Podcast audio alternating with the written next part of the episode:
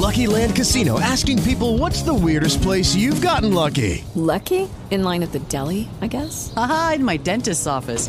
More than once, actually. Do I have to say? Yes, you do. In the car before my kids' PTA meeting. Really? Yes. Excuse me, what's the weirdest place you've gotten lucky? I never win and tell. Well, there you have it. You can get lucky anywhere playing at LuckyLandSlots.com. Play for free right now. Are you feeling lucky? No purchase necessary. Void where prohibited by law. 18 plus. Terms and conditions apply. See website for details. Way, the result is disaster. Stop. Trains can't. Paid for by NHTSA. Listen and you'll know. First of all, if you haven't heard this yet, I love this. Rod Arquette on Talk Radio 1059 KNRS.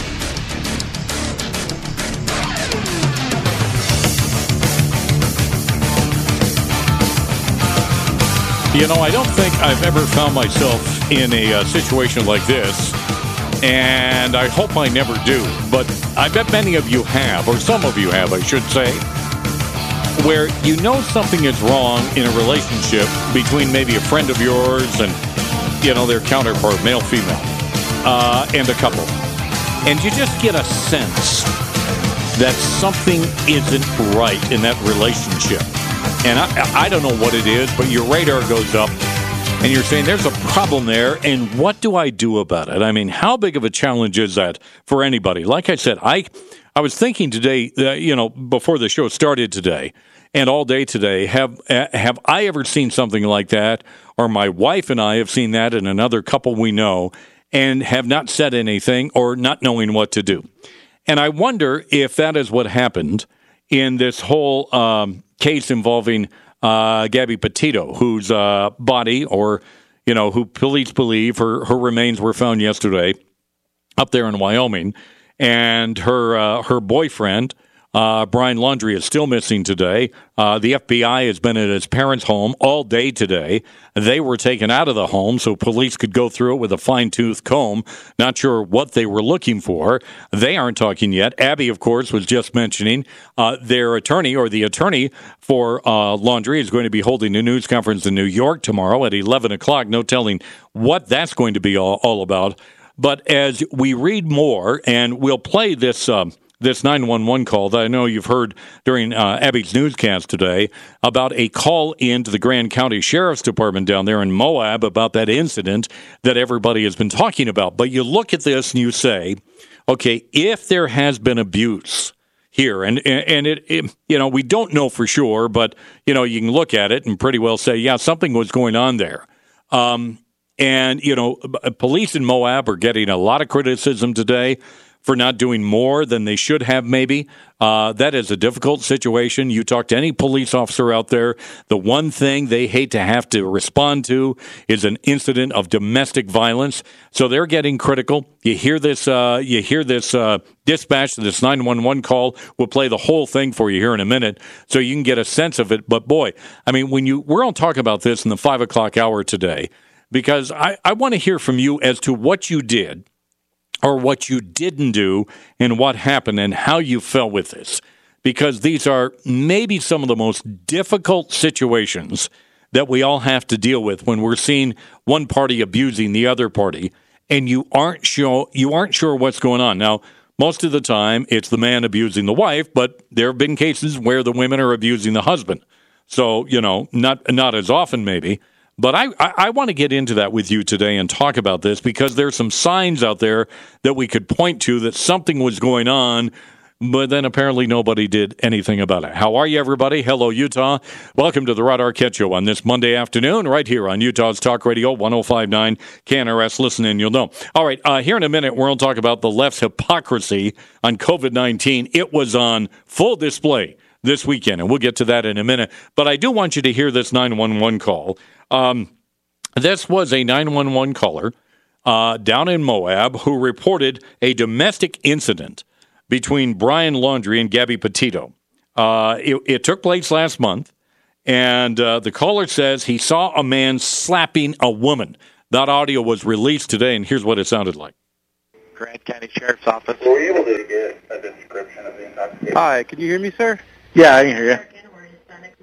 Hi, uh, I'm calling. I'm right on the corner of Main Street by Moonflower, and We're driving by, and I'd like to report a domestic dispute. Florida with a white van, Florida license plate, white land, gentleman, Where's about it at? five six beard. They just drove off. They're going down Main Street. They made a uh, a right onto Main Street from Moonflower. Or what were they doing? Cooperative, but um, what do you say? What were they doing? Uh, we drove by, and the gentleman was slapping the girl. He was slapping her? Yes, and then we stopped. They ran up and down the sidewalk. He proceeded to hit her, hopped in the car, and they drove off. Now, that is the 911 call to the Grand County Sheriff's Department. Now, remember earlier, some body cam audio and video had been released when Moab police responded to it, and the disturbing audio that you just heard kind of contradicts a police report in which Petito was depicted as the aggressor in this case. So I- I'm not sure what's going on here, but we'll get into this more in the five o'clock hour and get some of your thoughts on that. It's just such a tragic story. It really is a tragic, tragic story, and we'll uh, let you talk about it coming up, like I said, in the uh, five o'clock hour. All right. Uh, boy, I mean, the elite's COVID rule breaking hypocrisy was on full display this weekend. Now, the Emmy Awards last night. This just coming across, according to TMZ. The Los Angeles County Department of Health says the Emmys, which aired last night, were exempt from mask requirements and the award show was COVID safe. That's what they're saying. Full display. Nobody wearing a mask last night, but it was COVID safe. The LA County Department had signed off and said apparently um, uh, the vaccinated droplets that the elite spit out are not as infectious as the droplets that you and I would spit out. that, that's basically apparently they have some special powers that you know the elites droplets are not as dangerous as the droplets that you and I have each and every day. And then you had the case of the San Francisco mayor. Did you hear about her? Uh, uh, her name is London Breed. She was spotted at a party dancing it up, singing it up, just having a good old time without a mask. Listen to her explanation as to why she wasn't wearing a mask. And you can use this in the future if you'd like, but listen to what she said. I don't care where you're sitting. You're going to get up and start dancing. My drink was sitting at the table. I got up and started dancing because I was feeling the spirit. And I wasn't thinking about a mask. I was thinking about having a good time. And in the process, I was following the health orders. Not to mention the Chronicle reporter who walked up to me had no mask in sight. When I took a picture, as I do in any case or do an interview, yes, I take my mask off when I want to take a picture. I don't need to, I'm vaccinated. I don't need to wear a mask and take a picture every single time. I don't want to. But at the same time, I'm being careful to not only protect myself and to protect other people. This is nitpicking. This is really unfortunate. And let me tell you, when the spirit moves you because you are watching history in the making, Bay Area royalty perform, I don't know about you, but I'm not going to turn around and look for where my mask is or look to see and make sure I'm picking up a drink. so here, here's your excuse from now on. If you go into a restaurant and they tell you you have to put on your mask, you can just say, hey, the mayor of San Francisco said she doesn't have to wear a mask when she's feeling the spirit. When she wants to party, when she wants to celebrate, you know, she is moved emotionally, and therefore you no longer have to wear a mask. So there's the answer, folks. Just tell them you're feeling the spirit. And if you're feeling the spirit, guess what? You don't have to wear a mask. It just cracked me up. Now, I want to I want to air one more soundboard before we take a break here. You know, we've all been told follow the science. Listen to the science on COVID 19 and you'll be safe, right? So you had the mask mandates, you had the vaccine, and remember the six foot social distancing rule. Well, the former head of the Food and Drug Administration, Scott Gottlieb, was on Face the Nation yesterday on CBS, and he was asked where they came up with the six foot rule. Listen to his response. And you're right, the six feet was arbitrary. The six feet was arbitrary in and of itself. But if the administration had focused in on that, they might have been able to affect a policy that would have actually achieved their outcome. But Mhm. that policy making process didn't exist. And the six feet is a perfect example of sort of the lack of um, rigor around how CDC made recommendations. Nobody knows where it came from. Most people assume that the six feet of distance, the recommendation for keeping six feet apart, comes out of some old studies related to flu, where droplets don't travel more than six feet. We now know COVID spreads through aerosols. The initial recommendation that the CDC brought to the White House, and I talk about this, was 10 feet. And a, a political appointee in the White House said, We can't recommend 10 feet. Nobody can measure 10 feet. It's inoperable. Society will shut down. So the compromise was around six feet. Wait a minute. Nobody could figure out 10 feet. So some policy advisor said, oh, well, six feet will work. Let's do that. Follow the science. Isn't that what we've been told? Are you getting it, folks? The hypocrisy surrounding COVID 19 is absolutely ridiculous. All right, more coming up on the Rod Arquette Show and Utah's Talk Radio 1059. KNRS listening, you'll know when we come back, dealing with a toddler, a terrible two toddler. That's coming up on the Rod Arquette Show. You wait to hear this story. It's great to have Mike Wilson from Any Hour Services back with us today, taking center stage here on the Rod Arquette Show. Of course, Any Hour Services. If you've got an electrical pl- problem, a plumbing problem, air conditioning, even a problem with your furnace, they're there to help you out. Mike, how are you? Welcome back to the show, man. I'm doing good. How you doing? I, I'm doing well. All right. What are we talking about today? Well, uh, you know this this cold weather that we're having tonight. It's got everybody thinking about, oh, what is all the stuff I got to do before winter comes? And I don't want to add one more thing to the list, Yeah. but uh, that's I mean that's my area of specialty. So uh, I want to talk about you know getting our furnaces ready for winter, things that we can do ourselves, and then in addition to those things, uh, maybe the benefits of having it professionally tuned up as well. Now, one of the things you've always talked about, Mike, and you recommend go down, take a look at your furnace and anything that's around it. Don't put a lot of clutter around your furnace because it just makes it work harder, right? Yeah, for sure. I mean, the most people's furnaces, it's pulling air in from around it, and if you put things in the way of it, that can reduce the airflow. And as we're going to talk about, you know, throughout the show, there's lots of things that you can do, but airflow is one of the most important things that you need to watch and increase in your system. Now, I know you want people calling you, but there are things people can do before they call you. What do you recommend, Mike? Uh, well, I mean, filters. You know, that's a that's an important thing. You need to go and make sure your filter is clean. You talked about moving things from around the system. Uh, you know, we're going to have a whole laundry list of things that we'll go in depth on because there is a, quite a few things that you can do yourself. You know, making sure go go down to your uh, thermostat and, and make sure that it's set to auto or heat tonight because if it gets real cold and your furnace tries to kick on but it's still on the cool setting, it's not going to kick on because it thinks that like, oh well, it's cold Yeah. and that's what you want it to be. and so you know, just simple things like that. All right. Now, let's talk about a furnace tune-up Yes. we're going to be talking about today. What's involved?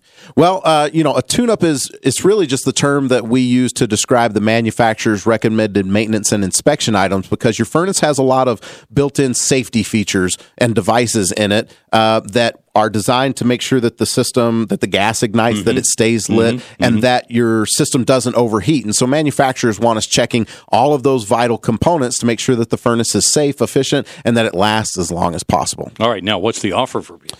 Well, normally we charge $99 to come out and perform this tune up for you. Uh, but tonight, KNRS listeners aren't going to have to pay $99. They're going to be able to, any KNRS listener that calls in or schedules online tonight before the end of the show, you're going to be able to lock in a $70 savings and get your furnace tuned up. And that includes our no breakdown guarantee. Instead of 99, you're only going to pay $29. Uh, you can schedule for whenever is most convenient for you, but you need to call before the end of the show in order to get that $29 deal. And throughout the show today, we'll be talking with Mike about the furnace tune-up and that no breakdown guarantee, Correct. which is a great offer. So call him right now. As Mike said, $99 value, but if you call before 7 o'clock tonight, only $29, but you have to call before I, we wrap up at 7 o'clock. 801-443-7400, 801-443-7400. brings the whole world together. Music from iHeartRadio, number one for music, radio, and podcasts, all in one app. Hello, it is Ryan, and I was on a flight the other day playing one of my favorite social spin slot games on chumbacasino.com. I looked over at the person sitting next to me, and you know what they were doing? They were also playing Chumba Casino. Coincidence? I think not. Everybody's loving having fun with it. Chumba Casino is home to hundreds of casino style games that you can play for free anytime, anywhere, even at 30,000 feet. So sign up now at chumbacasino.com to claim your free welcome bonus. That's chumbacasino.com and live the Chumba life. No purchase necessary. VGW Group. Void were prohibited by law. See terms and conditions. 18 plus. Every day, we rise, challenging ourselves to work for what we believe in. At U.S. Border Patrol, protecting our borders is more than a job, it's a calling. agents answer the call, working together to keep our country and communities safe. If you're ready for a new mission, join U.S. Border Patrol and go beyond. Learn more at cbp.gov/careers.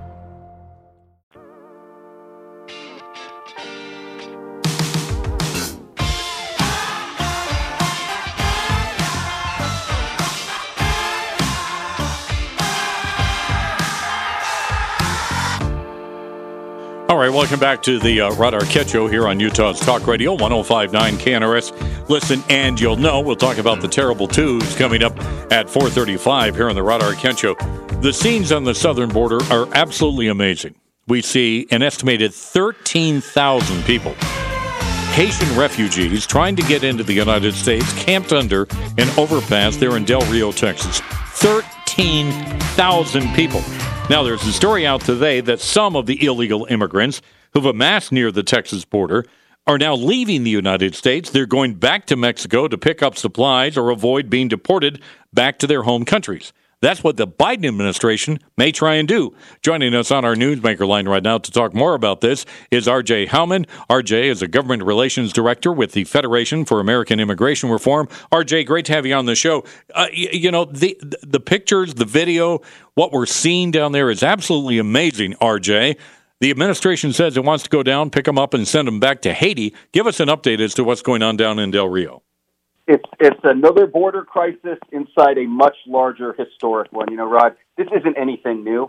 Um, the media isn't covering the crisis down at the border anymore, but fortunately, Bill Malugin at Fox News has rightfully given this a lot of attention. And and again, this is just part of a larger problem, Rod. We're about to hit we're getting near 2 million apprehensions for the current fiscal year, which concludes at the end of this month. That'll be a historic level, unlike anything we have ever seen before. The Biden administration initially said that the high numbers we were seeing in the spring were seasonal, that they would tail off when temperatures get well over 100 down at the border. Well, the opposite has happened. We've had two consecutive months over 200,000, and now we have this unique crisis with a bunch of Haitian economic migrants coming up, not from Haiti, Rod, but from South and Central American countries because they know the Biden administration has no intention to deport them. And the one thing that we really need to focus on here is the only thing the Biden administration is really doing to address this is they say they're trying to process these people quickly. But processing in immigration terms, at least in their eyes, isn't removing the people or closing the border. It's processing them into the interior of the country, giving them a notice to appear in immigration court, where they will then disappear into the country and never get deported. The crisis doesn't seem like it's going to end anytime soon, and Mayorkas is down there at the border right now, and we'll see what he says. Uh, RJ, now a lot of people are saying, wait a minute, Haitian refugees coming through Mexico, trying to get into the United States. How did they get to Mexico in the first place? That's a great question, and that's things we don't know, Rod. So it's how can we truly vet these people, know who they say they are, if they're coming as a family? How do we know they're even related? We don't know. Yes, we don't know when they left Haiti in the first place. A lot of times we don't know the country they were residing in, living, working. Could they have committed criminal activity there? We just do not know. That's why we need to tighten up our immigration system, and we can't simply keep having people come into the country. The other interesting thing to note here is, is Haiti was actually deemed a country that you're, we essentially gave amnesty to a lot of people who are Haitians and are currently here. It's called temporary protected status. When there is economic strife, a, a you know a, a mm-hmm. coup or, mm-hmm. or a weather event in a country, we will not remove those people. But now they claim that they're going to be deporting some of these people to Haiti. Well, if Haiti is a country that people cannot return to, why are you returning them there? it's just a mess all around. The Biden administration, everything they do on this issue con- conflicts, and people read between the lines. People can put dots together. You know, Democrats on Capitol Hill trying to do the largest amnesty in history. Biden administration doesn't want to deport anybody. Rod, if me or you were down there in South Central America or anywhere in the world, I'd try to come here too. What if the Haitians refuse to leave? I mean, what's going to happen, uh, RJ, if the Biden administration says we're going to g- gather them all up and send them back to Haiti? But what if they refuse to go? That could get kind of ugly, couldn't it? Well, I think I think you'd have people within the administration refuse to even do a implement a policy like that.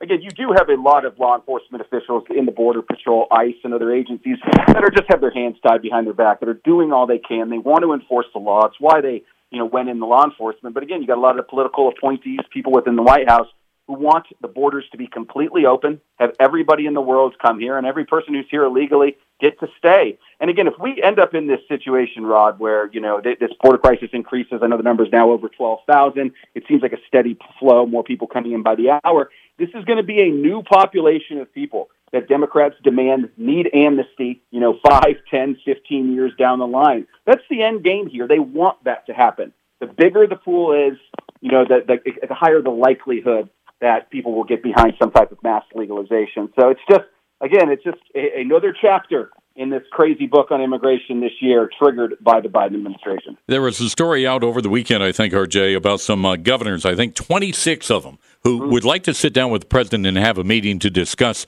the border crisis. Do you think he'll even give them the time of day right now, RJ?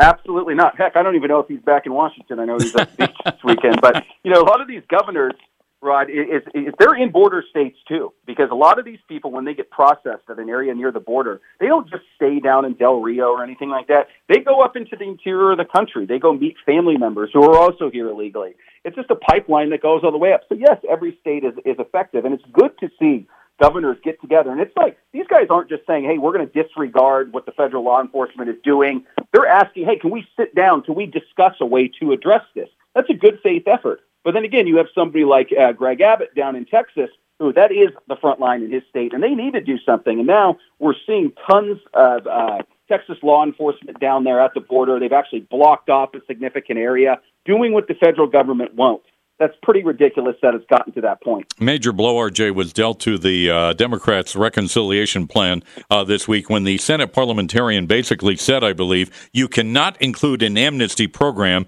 into this really budget type of bill. How big of a blow is that to the Democratic Party right now, RJ?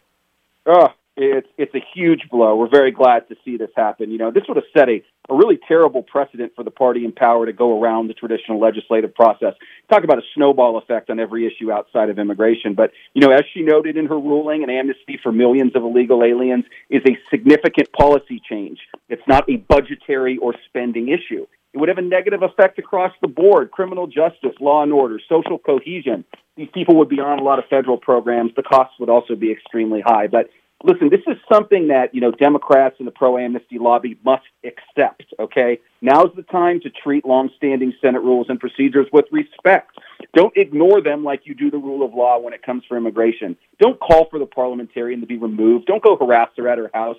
Don't call for the filibuster to be abolished. Maybe take a step back and say, hey, if we truly want to protect these people, we got to go through the regular process and maybe maybe stomach some enforcement or, or, border security or changes to our system overall, things that they've avoided for so long. But again, this is great to see. But again, as we're connected to what we're seeing down at the border, the negative effects will linger. Anytime amnesty is discussed in Washington, it incentivizes people to come here legally, illegally, and we're seeing that right now, and it won't stop anytime soon. He is the government relations director for the uh, Federation for American Immigration Reform, R.J. Hammond, talking about the situation with the border crisis. Google Any Hour Services. You can even schedule online at anyhourservices.com. No one helps more homeowners than Any Hour Services. Well,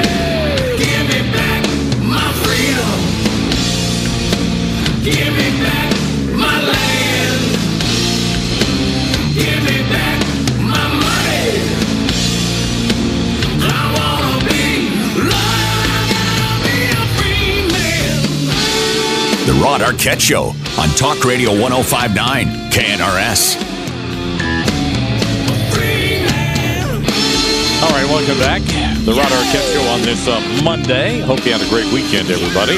Busy week coming up. I want to mention this. Um, tomorrow, in the uh, first hour of the show, Glenn Beck's guest will be none other than former President Donald Trump. Now, the president is not shy of doing media interviews, but um, he has never been on the Glenn Beck show.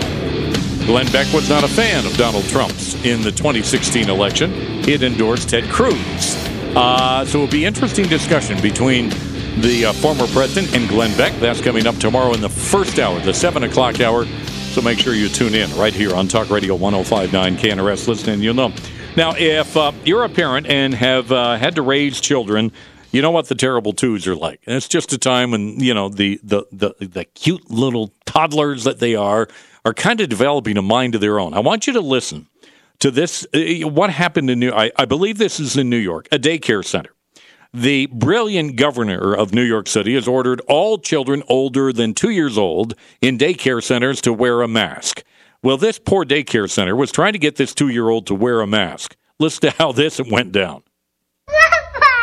Put your mask on. No, you gotta put, you gotta wear it on, huh, honey. No, you gotta keep it on. Put your mask on. there you go. Keep it right there. That's just that, yeah, that's just an example of what that poor little one. And that that video went viral like you wouldn't believe. Joining us on our newsmaker line to talk about it is Bethany Mandel. Bethany is editor of Ricochet, also a contributor at the Deseret News. Bethany, how are you? Welcome to the show. Hey, I'm good. How are you? Oh, I'm great. Aren't the terrible twos and terrible threes and terrible fours and terrible fives just wonderful when it when it comes to raising children, Bethany? So, did your producer tell you what happened right before I came on air? No, what happened? So I we were connecting and and she heard that I was on the phone and she ran over and grabbed the phone out of my hand and said, "I want to say hi." And I was like, "I really have to go do this. I have to go talk on the phone for a second, honey." No, no, and she starts screaming. I want to say hi, and and I was like, and I so I sort of let her scream at your producer until he was like, "Hi, hi, hello." And then she allowed me to come do this radio hit. Oh, and see? I was so stressed out about it that I was like, "What am I even talking about?" I'm like totally flustered, and I was like, "Oh, that's perfect." Uh, I'm talking about terrorist two-year-olds. Terrorist two year olds. What do you make of that video coming out of, we believe it's a daycare center there somewhere in New York State, where this poor daycare center worker has to put a mask on a little two year old, and this two year old that wants nothing to do with it? nothing to do with it. I mean, they're they're really stuck in such a hard position. I I have been on this this pedestal, this hobby horse, whatever, for almost a year now, screaming, where, where did the CDC get this number from? Two years old. The World Health Organization says no child under the age of six should be masked because they're rational people apparently in Europe. But over here, the CDC has decided that two year olds should wear masks, and I don't think they've ever met a two year old. And we all have, haven't we? they should come to your house. Bethany, why are they doing this? I mean, you know, uh, why? I mean, a two year old having to wear a mask? I, I mean, the the infuriating part is a two year old wearing a mask. But last night we watched the Emmys, and it was business as usual. Mm-hmm. I I I don't understand. I mean, the answer to your question is I don't know. It feels like an exercise in child sacrifice, like we're the Aztecs. But I mean, these are these are the only people in our population over whom we still have control. We've lost everyone else. Everyone else is going back to usual. Even the the virtue signaling folks in Hollywood are done with it. They are like, okay, we're going to have the Emmys now, and we're going to have the Met Gala, and we're done. And so the only people that we can order around are the two year olds, and so that's what they're doing. And it's just it's it's so disturbing to me that we are completely ignoring everything we know about child development. That that we're just you know slapping a piece of worthless cloth. I mean, this doesn't this doesn't do anything. Well, it has also put, you know, parents who are traveling with youngsters on an airline flight. The Mm-hmm. airlines have had to deal with this. We had, saw another incident the other day where a little two year old, apparently suffering from asthma, from what I understand, was Yeah. kicked off an airplane. I mean, wh- what is that all about? It's crazy. I mean, well, I I've flown several times in the middle of this pandemic. My my then youngest, I now have a two month old, but my then youngest was under two, and I I could sort of reason with my my four year old to wear a mask long enough to get in the air, honestly, and that was really about it. And then he snacked the rest of the flight. but my two year old, I I can't even get her from the gate to take off with a mask on seriously so my husband and i are thinking about what are we going to do and i think we're going to fly to florida for hanukkah because or not fly we're going to drive to florida for hanukkah because we can, i don't think we can fly we're going to be one of those viral video people That's a, that's a, and that's a long drive, as you may know. Uh, Mhm. Bethany, Bethany, what do you recommend to parents who find themselves in situations like this? The parent of this toddler in a daycare center, or if you're flying, any advice you would give to parents? So i have a few pieces of advice so on the flying front um, you can't card a toddler so when you're booking your ticket does anyone can anyone tell the difference between a 23 month old and a 26 month old? Probably not. I probably don't yeah, think probably so. probably so not. Just keep, keep that in mind when you're entering birthdays on your tickets when you're booking them. Um, and and for daycare, I mean, I honestly, it's it's such a hard situation because you're basically bankrupting the the daycares, and through no fault of their own. But for me, I wouldn't keep my kid in a daycare right now. I would. A lot of parents are paying other folks to, you know, if if there's a stay-at-home mom who's already home with her kids, can you take my kid and I'll pay you instead? Um, there's a lot of that going on. There's a lot of people quitting their jobs, which Hmm. is not ideal. No. They they budgeted their lives and their mortgage payments and their rent payments based on two family income, and now all of a sudden they're faced with a decision: what do we do? Yeah. So, I mean, for the folks in daycare, if you pull, if enough people pull their kids out, which I think they should, that's the end of these daycares, and th- these are really, really important small businesses. So, I mean, honestly, I think people should just burn the phone lines of every single governor who does this, but also contact your congressional representative and ask them to pressure the CDC. Another thing is, especially your listeners are in Utah, your amazing Senator Mike Lee is is pressuring the CDC to become more accountable, and their their future CDC directors have to be confirmed by Congress. I think that that's a really really important step. Um, but people sort of have to be proactive and they have to be outspoken because um, because they're just going to walk all over us and they're going to victimize the easiest people to victimize, which is our children. Well, they sure are. Bethany, hang in there with that two year old. Thanks for a few minutes of, of your time this afternoon, Bethany. Thank you. Thank you. All right, on our newsmaker line, that's Bethany Mandel, editor of Ricochet, also a contributor at the Deseret News. And you're right, and making a two year old wear a mask, I think it's proof positive we have just gone a little too far in this whole thing. All right, more coming up on the Rod Arquette Show. Mike Wilson from Any Hour Services is back with us. They service an area from Ogden to Nephi to Tooele to Park City. Where it's cool out there today. It's supposed to get colder tonight, Mike. Uh, I guess time to think about your furnace, right? Yeah, for sure. You know, it's uh it's a little chilly, you know, and it's supposed to warm back up, but when when you get these little cold spells, it's a nice little reminder that like, hey, it's going to get cold. There's some things that we probably need to attend to and that's, you know, what we want to talk about with the furnace. Now, the furnaces may be coming on tonight or tomorrow morning because of the cold weather. And I've noticed this in our furnace at times. You kind of get a burning smell or mm-hmm. something's not right, and you, you're concerned about what is that exactly, Mike? Well, over the summer, uh, when you're not using it, because there's two components. Inside your furnace, there's a heat exchanger, and it's really only used in the wintertime. And so the rest of the year, you've got all of the dust and things that are being pulled into the system or floating through the air. It'll settle onto that heat exchanger. And so when it fires up for the first time, what it's doing is it's essentially like burning off that dust. And so it creates that smell of something burning because something is burning, but not a flame Yeah. type of burning. So it's it's normal. You don't usually have to worry about it. It should go away after a little bit. But you know, the number one thing that you could do tonight, whether you think you're going to need it because it's too cold or not, is to actually go and turn your furnace on. You know, in the springtime when we had that first big heat, you know, you were on the air and we had talked because people needed to turn their air conditioners on to test and see if it was actually going to work. Because when it really came time to need it, um, same thing with your furnace. Go down, turn it on, and make sure that it's actually producing heat because you don't want to get stuck when it really gets cold and you're needing it, and then everyone in the state is trying to turn them on and use them, and it doesn't cause a strain on the you know the infrastructure. But if everyone turns it on. There's a certain number of those that aren't going to work, and then everyone's going to be calling the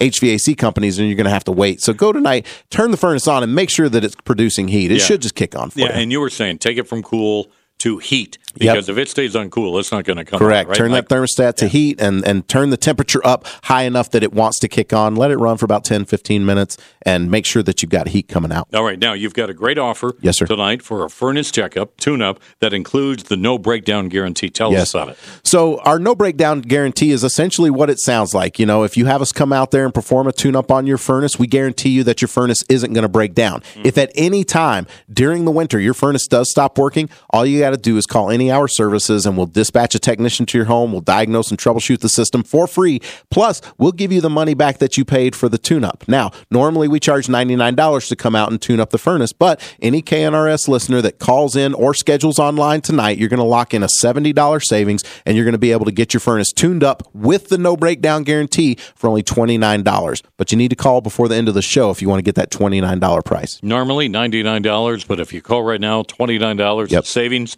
of $70. Call before 7 o'clock tonight. Here's the number to call 801 443 7400. 801 4. Equipment, taxes, and fees extra and subject to change. Security Edge not included.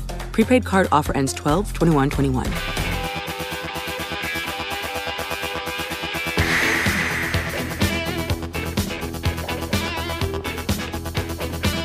All right, coming up in the uh, 5 o'clock hour, we're going to be talking about the uh, Gabby Petito case. Have you ever found yourself in a situation you're good friends with a couple, but you know something's going on and you don't know exactly what to do?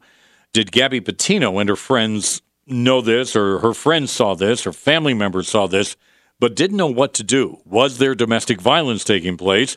We have stories today that there there has been. He was controlling. That's one of the, the stories that we're hearing today. And what about police? We'll get into that in the uh, five o'clock hour with you. Just uh, what's that old song? Rainy days and Mondays get you down. Well, it's not a rainy day, but it is a Monday. this may get you down just a little bit. The average American. Are you ready for this? The average American spent more in taxes last year than on health care, clothing, food, and entertainment expenses combined. You're right. According to the Bureau of Labor Statistics in their annual survey, American tax expenses outweighed the amount that they spend to cover their most basic needs. And now we have the Biden administration who'd like to see our taxes go up even higher. Makes a lot of sense to me, doesn't it to you? All right, we'll get into the uh, details of the disappearance of Gabby Petito, finding her body. With Century 21 Everest Group right now. JustinUDY.com for the number. That's JustinUDY.com.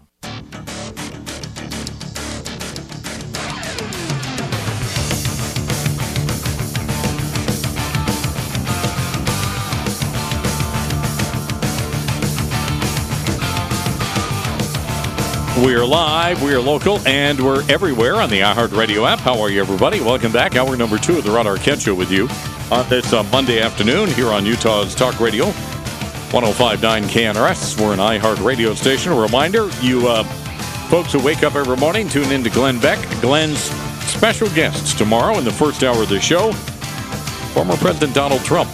Now, if you've listened to Glenn long enough, you know during the uh, 2016 campaign, he was not a supporter of Donald Trump. He supported uh, Ted Cruz and was oftentimes very critical of uh, the former president. But then, after the president was elected, he got a chance to uh, understand what he was trying to do. He became a big supporter. And tomorrow, the former president will be on with Glenn. It is the first time that uh, Donald Trump has been on the Glenn Beck show. So, uh, and Glenn indicated today he wants to talk about Afghanistan. He wants to talk about the border. He wants to talk about the economy. Not sure if he'll be able to get in all those topics with the former president, but uh, he will be on tomorrow at in the seven o'clock hour. We're told. So we invite you to listen here to uh, the Glenn Beck Show on Talk Radio 105.9 KNRS. Listen, and you'll know. All right, uh, boy, there are. With the Lucky Land slots, you can get lucky just about anywhere. This is your captain speaking. Uh, we've got clear runway and the weather's fine, but we're just going to circle up here a while and uh, get lucky. No, no, nothing like that. It's just these cash prizes add up quick. So I suggest you sit back, keep your tray table upright, and start getting lucky. Play for free at LuckyLandSlots.com. Are you feeling lucky? No purchase necessary. Void where prohibited by law. 18 plus terms and conditions apply. See website for details. So many questions surrounding the uh, the disappearance of Gabby uh, Petito, and uh, you know her uh, body was found in uh, Wyoming over the weekend. They assumed, they confirmed that it was Gabby's, not definitely as of yet, but they will do so. But preliminary indications are that it was Gabby Petito, and the question remains: where on earth is her boyfriend, Brian Laundrie? Now, police, the FBI, has been at the Laundrie home in Northport, uh, Florida, almost all day today. I'm not sure if they've left as of yet. Uh, the parents were asked to leave. They were held in an FBI van for several hours. Well, police went through uh, the home looking for everything. As Abby mentioned, they go through everything. They do a thorough uh, sweep of that house, looking for any clues as to what happened and where Brian uh, Landry may, Laundrie may be right now. They don't know. They they, they searched a huge uh, national reserve, about twenty five thousand acres over the weekend. They've found nothing as of yet. Did uh, is he hiding out? Did he decide to take his own life? We don't know that. Has he left the country? We don't know that. That's what people are trying to find out right now. Now, a lot of people have been analyzing what's going on here and what happened here. Um, I want to play this again for you. We started the show off earlier with this. I want to play it again. This is a, um, a tape of a 911 caller who called into the Grand Junction or Grand Grand County Sheriff's Department down there in the Moab area about a domestic violence that, that this individual saw on the street. Listen to this this call and what he saw happening. Grand County Sheriff's Office. Were you able to get a description of the intoxication? Hi, can you hear me, sir? Yeah, I can hear you. Hi, uh, I'm calling. I'm right on the corner of Main Street by Moonflower, and we're driving by, and I'd like to report a domestic dispute. Florida with a white van, Florida license plate, white land, gentleman Where's about five six beard. They just drove off. They're going down Main Street. They made a uh, a right onto Main Street from Moonflower. Or what were they doing? Cooperative, but um, what do you say? What were they doing? Uh, we drove by and the gentleman was slapping the girl. He was slapping her? Yes, and then we stopped. They ran up and down the sidewalk. He proceeded to hit her, hopped in the car, and they drove off. All right, there's the 911 call to the Grand County dispatcher. Now, this very disturbing audio from this 911 caller seemingly contradicts a police report um, in which Petito was depicted the as the aggressor. Remember that? That was a body cam video in which a couple of police officers pulled over and to uh, take a look at an incident that was happening on the side of the road near uh, Moab. Th- this is what happened there. The male tried to create distance by telling Gabby to go take a walk to calm down. She didn't. She didn't want to be separated from the male and began slapping him. That's what the police report had to say from Moab police. Um, he grabbed her face, pushed her back as she pressed upon him and the van. He tried to lock her out and succeeded, except for her driver's door. She opened and forced her way out and into a vehicle before it drove off. So, so you know, you're getting kind of two different stories here as to who was the aggressor. Was it Laundrie or was it Gabby Petito? We don't know as of yet. Uh, but obviously, something was going on there. And then, of course, they came here and then went up to Grand Teton National Park. And her body was located, what, Saturday afternoon? Friday afternoon, I think, Friday night is when we got word that a body had been found and it was confirmed that it appeared to be the body of Gabby Petito. Now, the question is, um, you know, now I, I want to add this to it, and then we'll open up your. I've got some questions on this for you. I'd like to get your thoughts on it. Now you have a friend of Gabby's, apparently one of her few friends in Florida. Remember, she's from Long Island, had moved down to Florida, but her friend's name is Rose Davis. And she is telling the Daily Mail online tonight that Laundrie was a jealous and controlling partner. Um, the story reads this story says the fiance of missing van life woman Gabby Petito represents herself or presents herself as a sweet himself, I should say, as a sweet and caring guy, but is actually jealous and controlling. That's what this friend, Rose Davis, told the Daily Mail tonight. Um, Davis says that Laundrie allegedly went so far as to hide Gabby's ID, one, so she couldn't meet with her at a bar, triggering, uh, triggering a violent episode similar to the one police investigated weeks before her disappearance. Uh, and Davis says that Brian took her ID just so she wouldn't be able to come meet with me at a bar and have a drink. And Davis goes on to say he got these jealousy issues and he struggles with from uh, from what Gabby tells me about these episodes where he would hear things, hear voices and simply wouldn't sleep at night. Gabby had to stay at my house a bunch of times because she just needed a breather and didn't want to go home to him. Now, that's what a friend is saying. Others are basically painting somewhat of a similar story out there. So you have this this this tragic story. We don't know where Brian Laundrie is, if he's even still alive today, but you have a very tragic story. And, you know, and, and, a lot of people are analyzing this. You're hearing from a lot of experts on this today as to what may happen or if this is really a case of domestic violence. And if it is, why didn't somebody step in? Why didn't somebody put a stop to this or see if they could get help? Now, Moab police, they're being criticized tonight by some. They're thinking that, you know, they separated them. Apparently, they told Gabby to go into a hotel room. I'm not sure. I think Brian slept in his van or whatever that night. But Moab police are being criticized that they should have done more.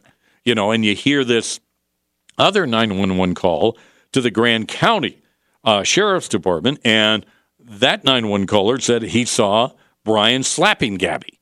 So, you know, you put the two and two together, you say, all right, if Moab police had known this, would they have done more in this situation?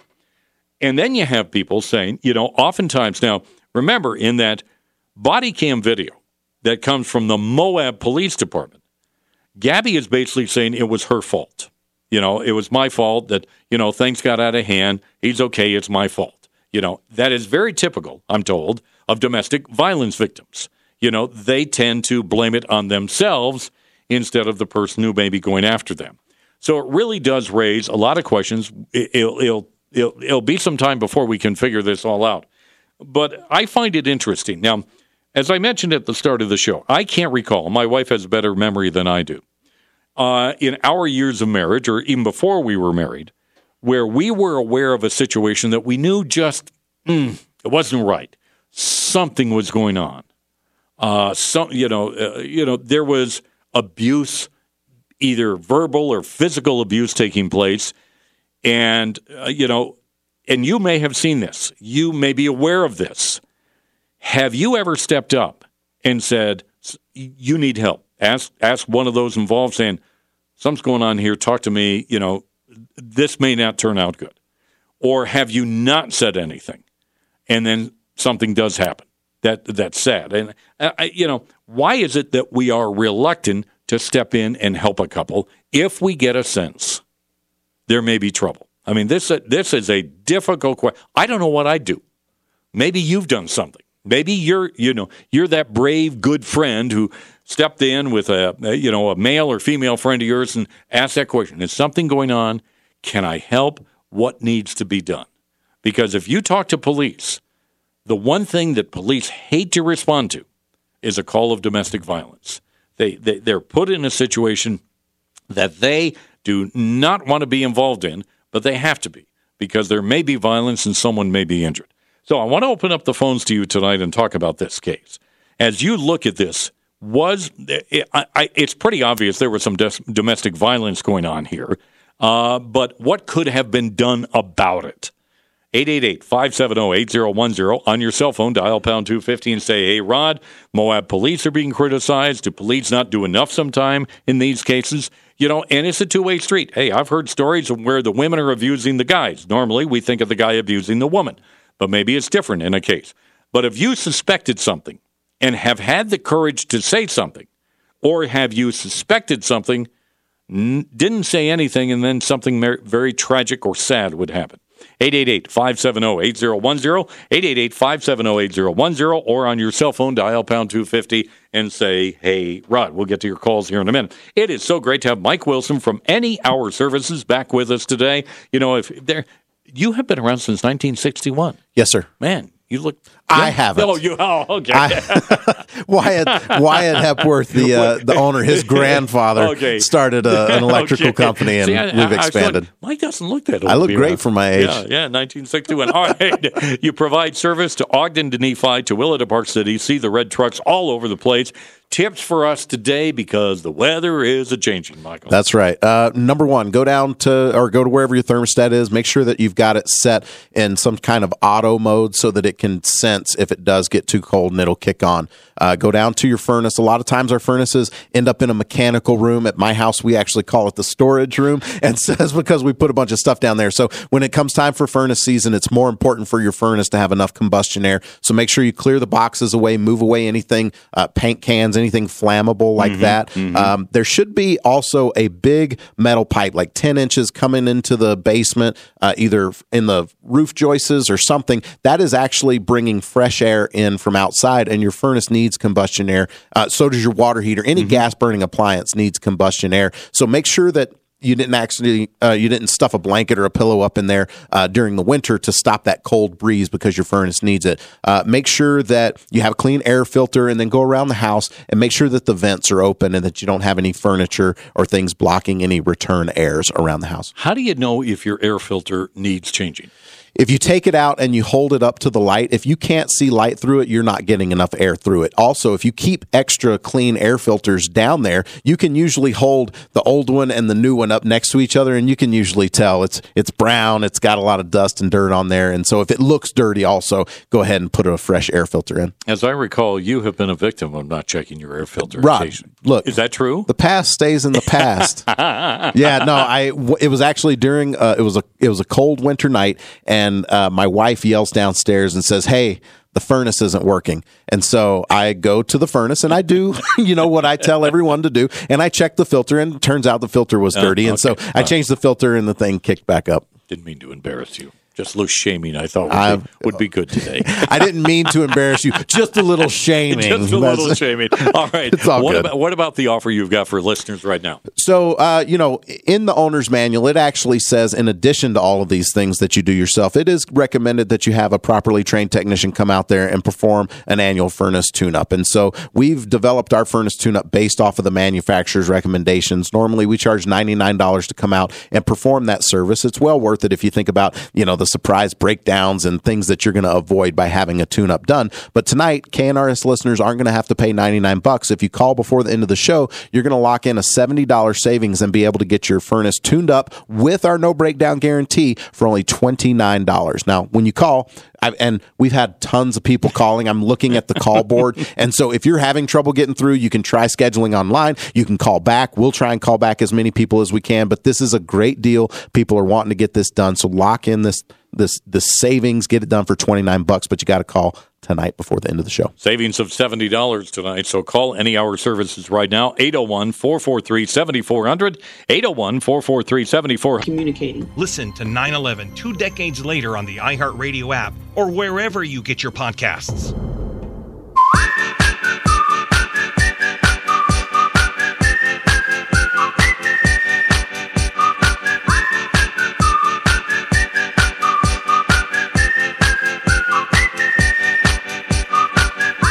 Rod Arquette here on Utah's Talk Radio 1059. KNRS, listen and you'll know.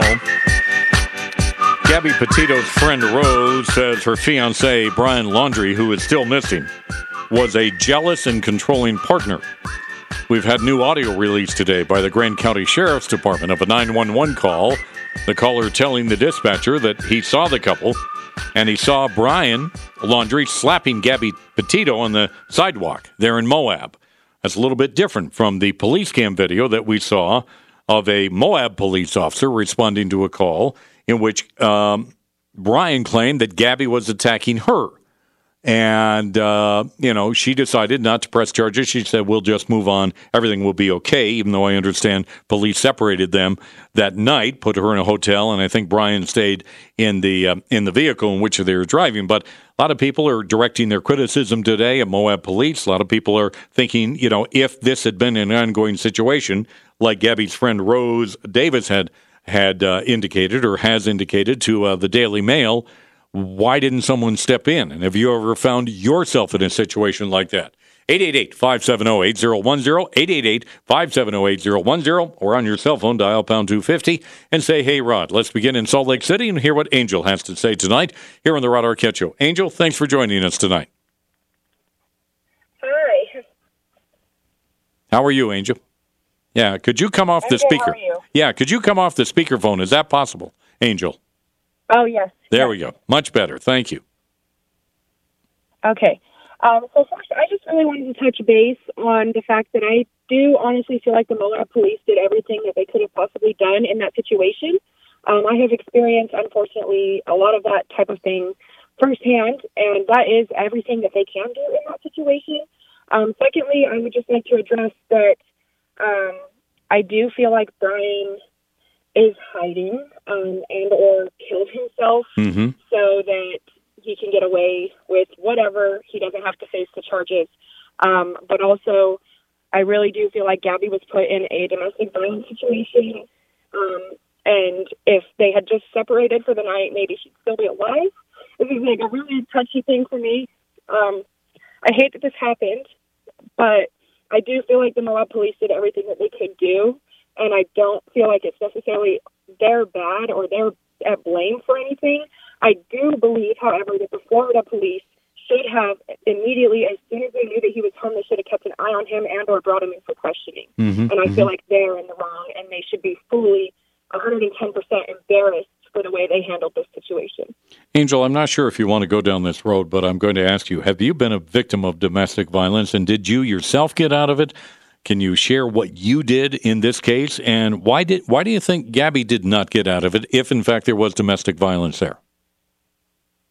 Um, I unfortunately have been in past relationships, um, and I think that if she obviously, I think she was put in that situation. She was in a domestic violence situation, and I think a lot of the time people protect their abusers because they do love them, and they don't know what's going to happen to them if they tell the truth. And she may have just been afraid that, you know, she, Mhm. she lived with Brian, and Mhm. so how was she supposed to go back to Brian's parents and say I pressed charges or this or that? You know, like that's where she lived, and so she was probably just so scared to come out and tell the police what actually happened. Hmm. Thank you. And Angel. Yeah. because a lot of my friends and myself, you don't, you know, you're scared. You love that person. You don't want to tell somebody. You don't want them to get in trouble or get hurt, and so you're worried. And a lot of people in those situations tend to blame themselves, and that's exactly what Gabby did. All right, Angel, thanks for sharing that. Let's go to, uh, I believe it's Nell, who's also in Salt Lake City tonight. Nell, how are you? Welcome to the show. Thanks for joining us. Thank you. Thank you. I'm doing well. Your thoughts on this, Nell? You know, I I would like to plead to anyone that suspects that there's something going on of that nature in their friends, in their families' lives, or just they're an onlooker in some way, to please like take the risk of saying something, whether you fear that you might be embarrassing that person or what have you. I mean, it's it's great to care, but please use your care in caring enough to say something because there's nothing more horrific than being trapped in a situation that you don't know how to get out of and you have no one you feel like you can talk to about it. Mm-hmm. You know, so be that person. Be that person who who will reach out and and make uh, potentially make the difference in in those people's lives. But that's a very difficult thing to do, isn't it, Nell? I mean, people just don't want to interfere in someone's private affairs. It's true. It's true. Unfortunately, you know, it is uncomfortable, but you know, um, there's a there's a great phrase that I learned in a um, a conflict resolution class called being willing to sit in the flame, being able to sit in the fire of discomfort when it comes to resolving conflict. And sometimes, you know, you you have to risk it because you you when it when it comes down to it, you care more about that person than mm-hmm. you do about the discomfort. Mm-hmm. All right, Nell. Good advice. Thank you. Appreciate you calling in. All right, more of your calls coming up. 888-570-8010 on your cell phone. Dial pound 250 and say, hey, Rod. We'll get to more of your calls. And Listen to 9 11 two decades later on the iHeartRadio app or wherever you get your podcasts. One man, one goal. Rod Arquette Show on Talk Radio 1059 KNRS. The Rod Arquette Show with you on this uh, Monday. If you're just joining us, we're talking about the uh, tragic story involving Gabby Petito, Brian Laundrie. Uh, there was a uh, audio of a 911 call, 911 call released today uh, from the Grand County Sheriff's Office, in which a uh, 911 caller let a dispatcher know that uh, he saw Brian and Gabby uh, on a street there in Moab. Apparently, he was uh, slapping her, according to this uh, call. We have a friend today claiming that Laundrie was jealous and controlling. Uh, domestic violence. We've seen the video uh, from the Moab body cam, Moab Police Department body camera, in which Gabby was saying, "Look, it, it's all my fault. He didn't have anything to do uh, with it. I attacked him." Uh, and then they separated them. She stayed in a hotel at night. He slept in the van. Uh, Moab police are coming under um, uh, criticism tonight that they didn't handle it properly. Others are saying, you know, police, their hands are tied in many of these situations. Uh, but my question to you tonight have you ever been in a situation where you just kind of, something was telling you something's not right here, something's going on between this couple? Uh, and, and it could be a case of domestic violence and you either have stepped in or you haven't stepped in. And why not? 888-570-8010 on your cell phone, dial pound 250 and say, hey, Rod, back to the phones we go, and let's talk with David, who is in Taylorsville tonight. David, how are you? Welcome to the show. Lucky Land Casino, asking people, what's the weirdest place you've gotten lucky? Lucky? In line at the deli, I guess? Aha, in my dentist's office. More than once, actually. Do I have to say? Yes, you do. In the car before my kids' PTA meeting. Really? Yes. Excuse me, what's the weirdest place you've gotten lucky? I never win and tell. Well, there you have it. You can get lucky anywhere playing at LuckyLandSlots.com. Play for free right now. Are you feeling lucky? No purchase necessary. Void where prohibited by law. 18 plus. Terms and conditions apply. See website for details. I'm fine, Rod. Thanks for taking my call. You are welcome. Your Hey. thoughts on this? You know, every every man should stand up for a woman or a child that's in distress and is being beaten or being hurt. Uh, a couple of years ago, well, quite a few years ago, I came home from work and in the hallway in my apartment, my next door neighbor was going to work on his wife and she was already bleeding from the nose and he was not slapping her. He was hitting her with an open fist. Hmm. So, being who I am, I restrained him, and uh, took off and went with her sister and left. And he left somewhere. I think he went into the apartment. So I went into my apartment, and about a half hour later, a knock came at my door, and it was Salt Lake Police, and they were prepared to charge me with assault. So all I'm saying is this is a double-edged sword. It's a very uh, slippery slope. She, the woman, actually called the cops on me. And luckily, I was working as a bouncer at the time, and one of the cops that show up knew me from the hole in the wall where I worked and said, Dana, did this happen? Did this, you know, is this the way it really happened? Was he really? I go, yeah. I mean, she had marks on her face. This was before they would take everybody to jail, you know. And uh, luckily, they didn't charge me. But you have to be careful. Uh, obviously, you can't let a woman be beaten to death or No, be beaten no. unconscious No. but you could be putting yourself at risk. It's a strange dynamic. Yeah, it, it, it is. Well, it sounds of it, David. Thank you. Uh, I have a, a zero tolerance for any man that lays a hand on a woman. Zero tolerance. There is absolutely no excuse for it. Even if she strikes you, it does not give you permission to hit her back. That's just my opinion. Uh, and I was taught that by my, both my mother, uh, my mother and father. My father said, and, and I never saw my father do anything to abuse my, my, my good mother. And he would always say, Don't I ever catch you hitting a woman. I will not tolerate it. Let's go back to the phones. Let's talk with uh, Meredith, who is in uh, tonight. Meredith, how are you? Welcome to the Rod Arquette Show. Thanks for joining us, Meredith.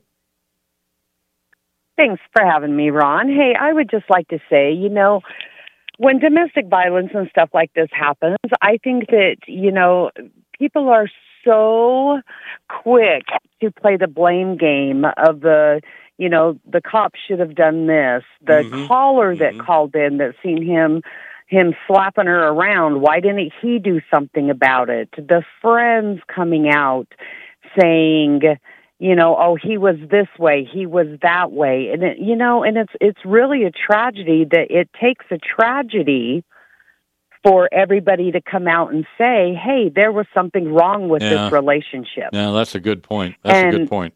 it, it is and and you know um i was in a particular situation myself and i actually alerted one of my friends hey look your your spouse is very abusive towards you well in the end i ended up losing that friend because she sided with him Hmm. Really? and so it's really a catch 22 when it comes to friendship and what you when you're going to say something and when you're not going to say something. But I actually took that step and said something and lost a friend over it. Oh, wow. And you were trying to just So- help out. You were just trying to help out. Yeah. Wow. Yeah, because that's what you were supposed to do and like like, you know, not blaming the guy that called in saying, "Hey, you know, I see this guy slapping the crap out of this girl walking down the street."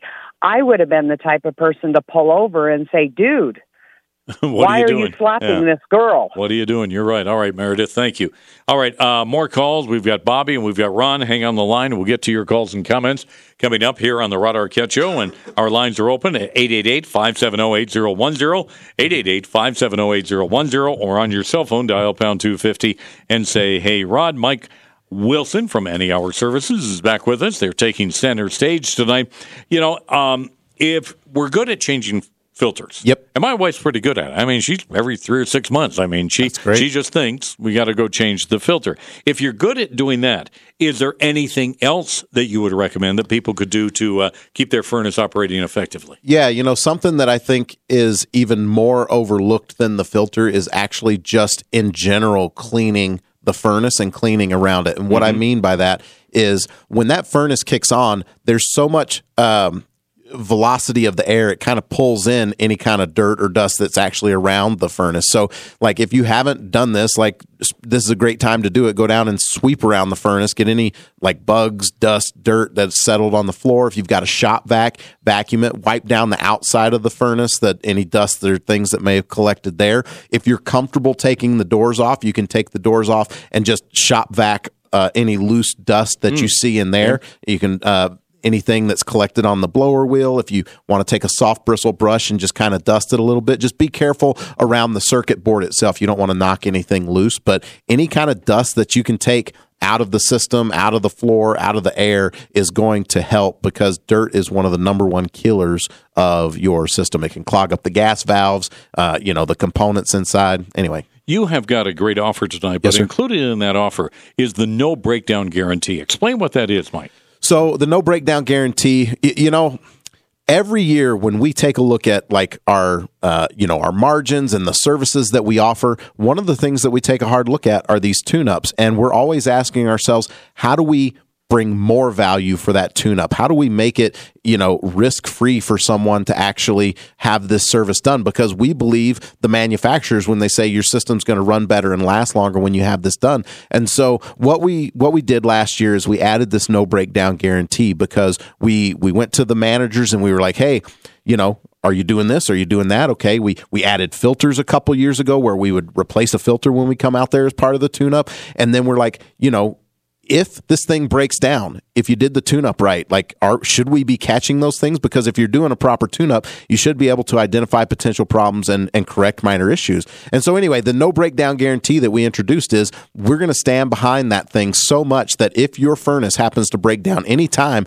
in the winter after we've performed the tune up, we're going to come back out for free and figure out why it did. And we're going to give you back the money that you paid for that tune up. So tonight, that's $29 if you call in and take care, take advantage of this deal. If it's some other day, it might be $99 that you're getting back. You have to give them a call tonight. As Mike said, 801 443 7400. 801 Big Lou at 800 230 2777. 800 230 2777.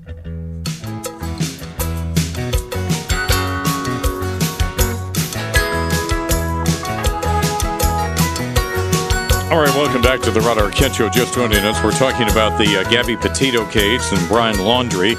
Was domestic violence involved in this case? Obviously, there are signs that certainly was. And we're asking you tonight are you aware of a situation? Have you stepped in? What have you tried to do to bring an end to it if you can. Let's go right back to the phones and talk with uh, Bobby, who's in Herriman tonight. Bobby, how are you? Welcome to the Rod Arquette Show. Hello.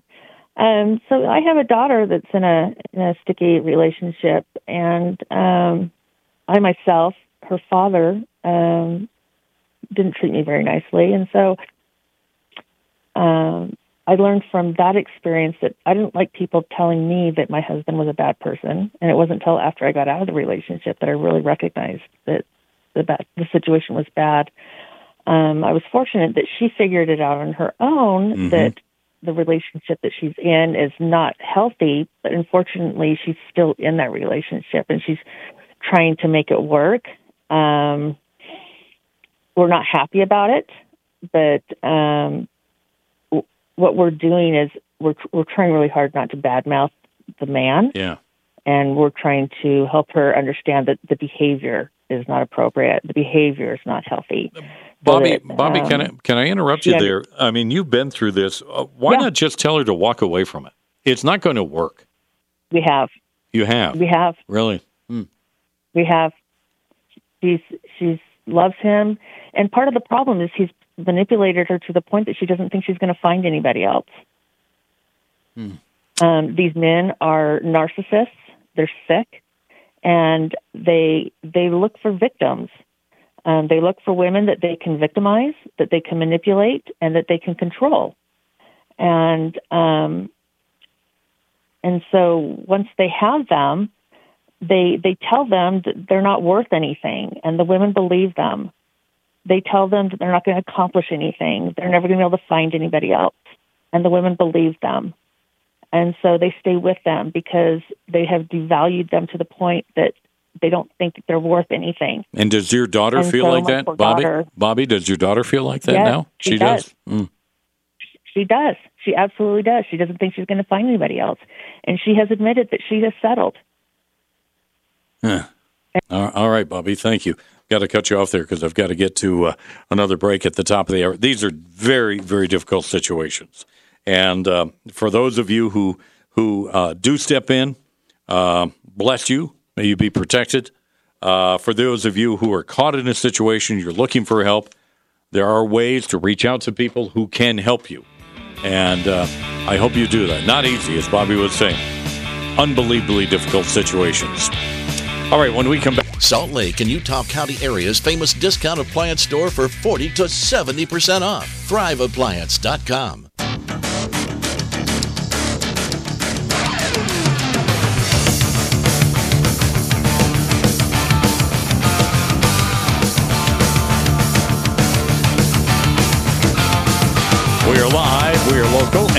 course, we're everywhere on the iHeartRadio app. How are you, everybody? Welcome back to the Rod Arquette Show.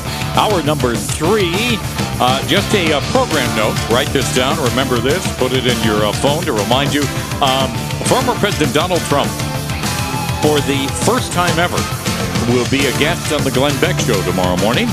He's scheduled to be on uh, on with Glenn in the uh, seven o'clock hour. We would assume right at the beginning of the show because um, of the time difference they have uh, between the East Coast and Central Time. Glenn's in Texas, of course. The former president is in uh, Florida, so we understand that he is scheduled to be the first guest on the show tomorrow. Glenn indicated today he wants to talk to him about the border crisis, Afghanistan, the economy. Not sure how much time he'll be able to get in, but uh, that's tomorrow morning. Now, uh, as I mentioned, this is the first time that the uh, the former president has agreed to come on Glenn's show. So it should be a very very interesting discussion that comes up tomorrow morning, seven o'clock hour, right here on Utah's Talk Radio 105.9 KNRS.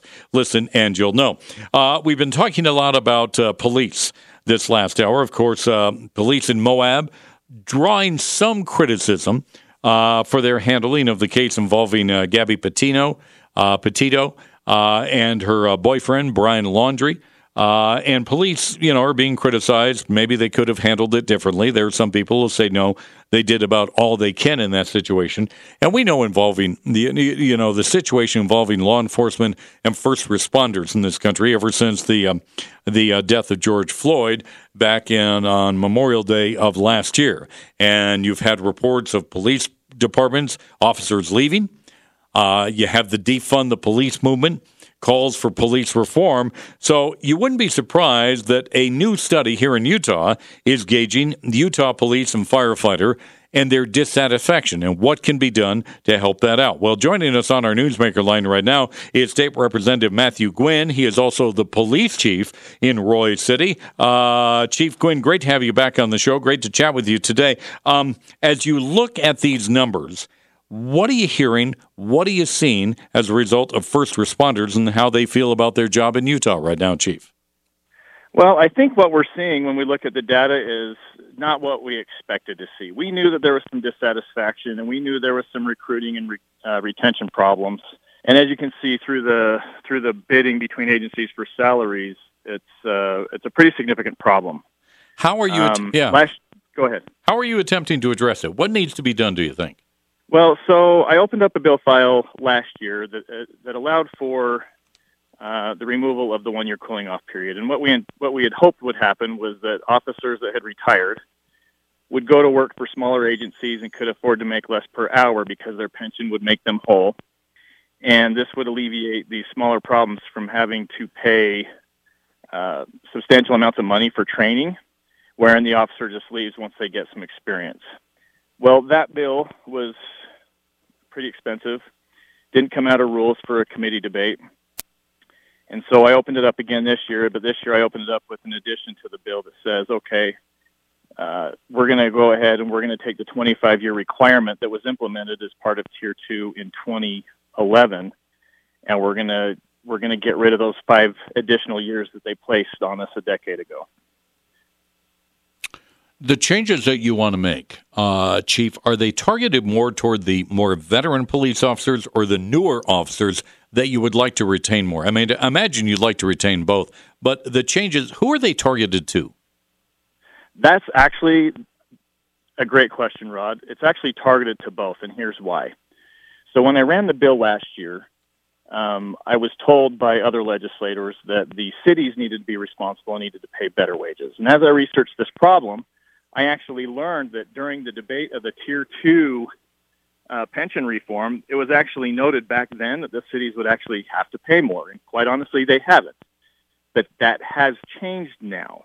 So the cities are stepping up and doing their part to retain and recruit talent. What this bill would do is it would hopefully keep the officers in the system because they're not having to work 25 years. Instead, they'd be working the 20. But those officers that did want to leave at 20 could go to smaller agencies where they're maybe not as busy, but they can use their experience and again their pension to be made whole in those cities where they can't be paid as much by the hour. Why so it's do- a holistic approach. Yeah, that's why- what we're that's what I'm that's what I'm aiming for. Why do you think cities have stepped up? Have seen the have they seen the handwriting on the wall? If they want to retain good police officers, they do have to pay them more. And have they stepped up that much?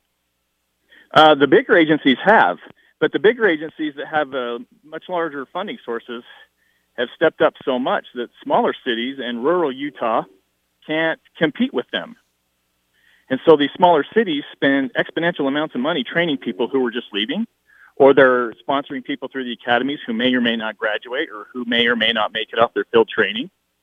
And these larger agencies can literally go out and poach officers from other agencies.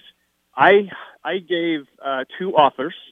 I hired or I interviewed four officers last week. Mhm. I gave two offers, and of the four, I'm not getting one candidate. Is having to start back over. yeah, it, and And, is, I'm in a city with forty thousand residents. yeah, is that a common challenge for cities like yours and even smaller cities? I imagine the challenge would be even bigger, wouldn't it? that is the challenge for smaller cities. I get that the larger cities are understaffed, but they have much larger funding sources, and they're literally taking our smaller agency employees to their agencies. Police work and fire work um, are traditionally a very family oriented process. You know, if the father is a police officer, the chances of a son or daughter becoming a police officer increase. Same with firefighters. Is that starting to decline, and is- that a worry to you, Chief? So that was one thing that we, we wanted to measure. We weren't really expecting to get the results that we did, and what we learned was that 45% of those that were actually surveyed absolutely would refuse to recommend a career in public safety to a family member or friend. Of those that said they definitely would was only about 3.5%. Now, to go along with that, 41% of officers said had given the opportunity to do it again, they would not have chosen a career in public safety. That's almost half of our current employees who wish they would have done something different. That's pretty catastrophic. Wow, it sure is. How do you change it, Chief? I mean, how do you convince somebody to want to be a law enforcement officer or a firefighter, knowing the mood of the country at times? I think there are a lot of people out there who support police. We just don't hear enough from them, in my opinion. But how do you change the thinking right now that life as a police officer or a firefighter is a good career? Well, I think we just have to keep reiterating that the communities are supportive of law enforcement. Law enforcement officers aren't concerned about the residents and the citizens they serve. They actually know and feel supported by the community. The data bears out that they are actually less trusting of their elected and appointed leaders and of the media than they are of the people who are actually calling when they need help. Your thoughts on the changes you want to make before the legislature this year? Will they be more open to the ideas and the changes that you've made, do you think, Chief? So I do believe they're going to be more open. Um, I had some conversations with people behind the scenes during the last section, uh, during the last session. Um, as you know, I presented my bill to the interim committee, and it actually passed out of the interim law enforcement criminal justice committee with their unanimous endorsement. So we're still waiting on a fiscal note. Um, I just landed a Senate sponsor who's pretty supportive of this measure. I think we will be successful. I don't know what the bill is going to look like at the end. Okay, round two. Name something that's not boring. A laundry? Ooh, a book club. Computer solitaire, huh? Ah, oh, sorry, we were looking for Chumba Casino. That's right. ChumbaCasino.com has over 100 casino style games. Join today and play for free for your chance to redeem some serious prizes. ChumbaCasino.com. No purchase necessary. Full prohibited by law. 18 plus terms and conditions apply. See website for details. But at the end of the day, it's getting a lot more traction than it did last year, and I'm hopeful we'll be able to make something out of it. It always comes down to the money. Do you think the money will be there? If they want to solve the problem, they will find the money. On our Newsmaker line, State Representative Matt Gwynn, who is also the police chief there in Roy, talking about uh, a new study taking a look at uh, dissatisfaction, I should say, among firefighters and police here in the state of Utah. More coming up on the Rod Arquette Show. Right now, Mike Wilson back with us from Any Hour Services on center stage today. You know, cold weather, we're going to need the furnace. That's what yep. Mike is here talking about today. Of course, any hour services, you see their red trucks. I see them all over the place, Mike, from Ogden to Nephi, from Tooele over to uh, Park City. So they're there to help you out. Now, We've been talking a lot about air filters, yep. which are important. Keep them clean. Are there other things people should do though when it comes to their furnace and making sure it get, it's ready for the winter? Sure. I mean, the biggest thing tonight: go home, turn the thing on, mm-hmm. make sure that it actually fires up and that you've got warm air coming out. Let it run for about ten or fifteen minutes, uh, and make sure you still have warm air coming out of the thing at, at the end of that time frame. Because what can happen is if your system is overheating, it might come on and blow warm air for a few minutes, but then there's a safety device in there that will actually cause it to shut down if it's overheating, and that's to protect the equipment mm-hmm. and try and help it last as long mm-hmm. as possible. But then it will kick back on once it cools down. But so go turn it on. Uh, you know, go around, open the vents after you've changed the filter. Airflow's number one. Make sure you don't have things stacked up against the furnace. Uh, but you know, I think the biggest thing for people go and turn the thing on, make sure it comes on, and then if you haven't had the thing serviced in a while, you know, get on somebody get on somebody. Whether you call us and have us come mm-hmm. out and tune the thing up get on someone's schedule to have the thing maintained the way that manufacturers recommend. Now normal people like myself yes. entertain ourselves by going to movies and reading books. I know you entertain yourself by reading how to unfortunately on appliances. so you would answer that. Why do they recommend? Why do the manufacturers recommend you get a furnace tune up? Well, I mean, year? if you think about it, they think that they make a good product. They uh-huh. want you. They want it to last as long as possible. They want it to break down as infrequently as possible. They want you to be happy with it, so that when it comes time to replace it, you've got positive brand association with whatever furnace mm-hmm. you've got right now. But they also know that in order for that thing to perform at its potential, you have to take care of it, and so that's why they recommend that you have the thing serviced every year. All right. Is there a favorite manual that you look at every year? well, mine, of course. Whatever my system is. But yeah, I like to I just well and and in my defense, I don't read everything. I go straight to the Oh, maintenance okay, part sure, to sure, see what I'm sure, supposed to be. sure. All right. I believe you. I believe you. All right. What about what about tonight's deal?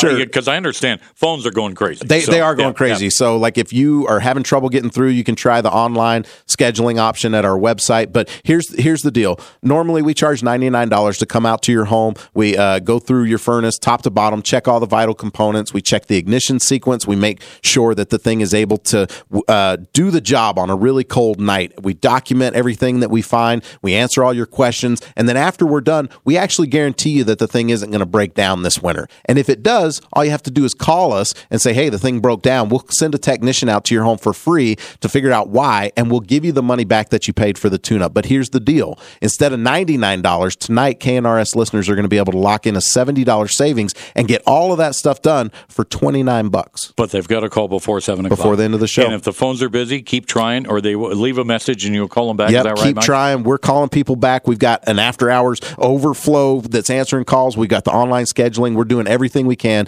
to give everyone the opportunity to take advantage of this deal that wants it. 801 443 7400. 801 443 7400. Thing that brings the whole world together. Music. From iHeartRadio, number one for music, radio, and podcasts, all in one app.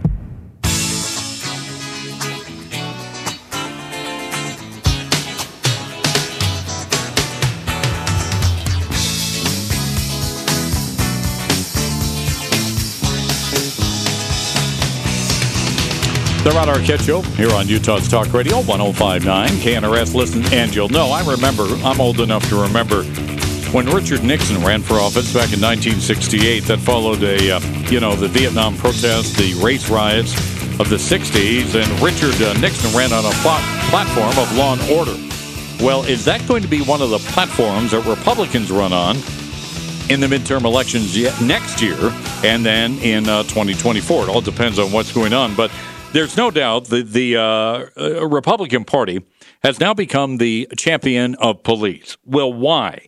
Joining us on our newsmaker line right now is Jennifer Graham. She is a reporter, writes for the Deseret News. Always great to have Jen on the show. Jen, thanks for joining us tonight. Um, I want to ask you what y- you thought of uh, and what you made of Donald Trump's visit on 9-11 to police and fire departments there in New York City and not going to the 9-11 memorial. What did you What did you make of what Trump was trying to do?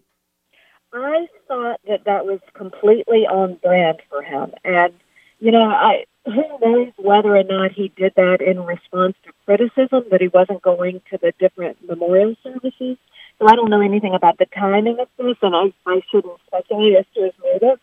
But the, I mean, the fact that he did go to the police department and and to the fire department in New York, I mean that that is exactly what he's been doing for the past few years, is talking up the police. So, um, regardless, as I say, regardless of what you think of his motive, it, it was completely in keeping with uh, the kind of things he's been saying.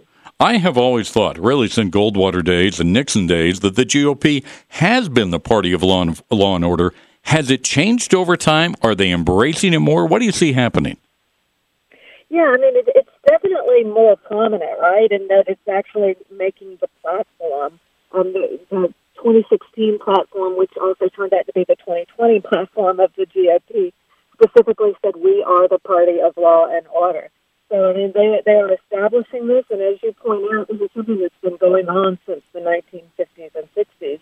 And um, interestingly enough, there's a lot of parallels between that time and now um, in terms of the social unrest of 2020, and also uh, the rioting that we saw last year. It it really has worked out well. I hate to say that, but it it does fall in line with the GOP platform and what they are hoping to emphasize. Can they reach out to the independents in this country? And they're they're they're critical in future elections, as they are in any election. But does that message sell well with um, independent Americans or people who hate this idea of defunding police? Well, it's interesting that you say that because it really is the mainstream uh, position in America right now.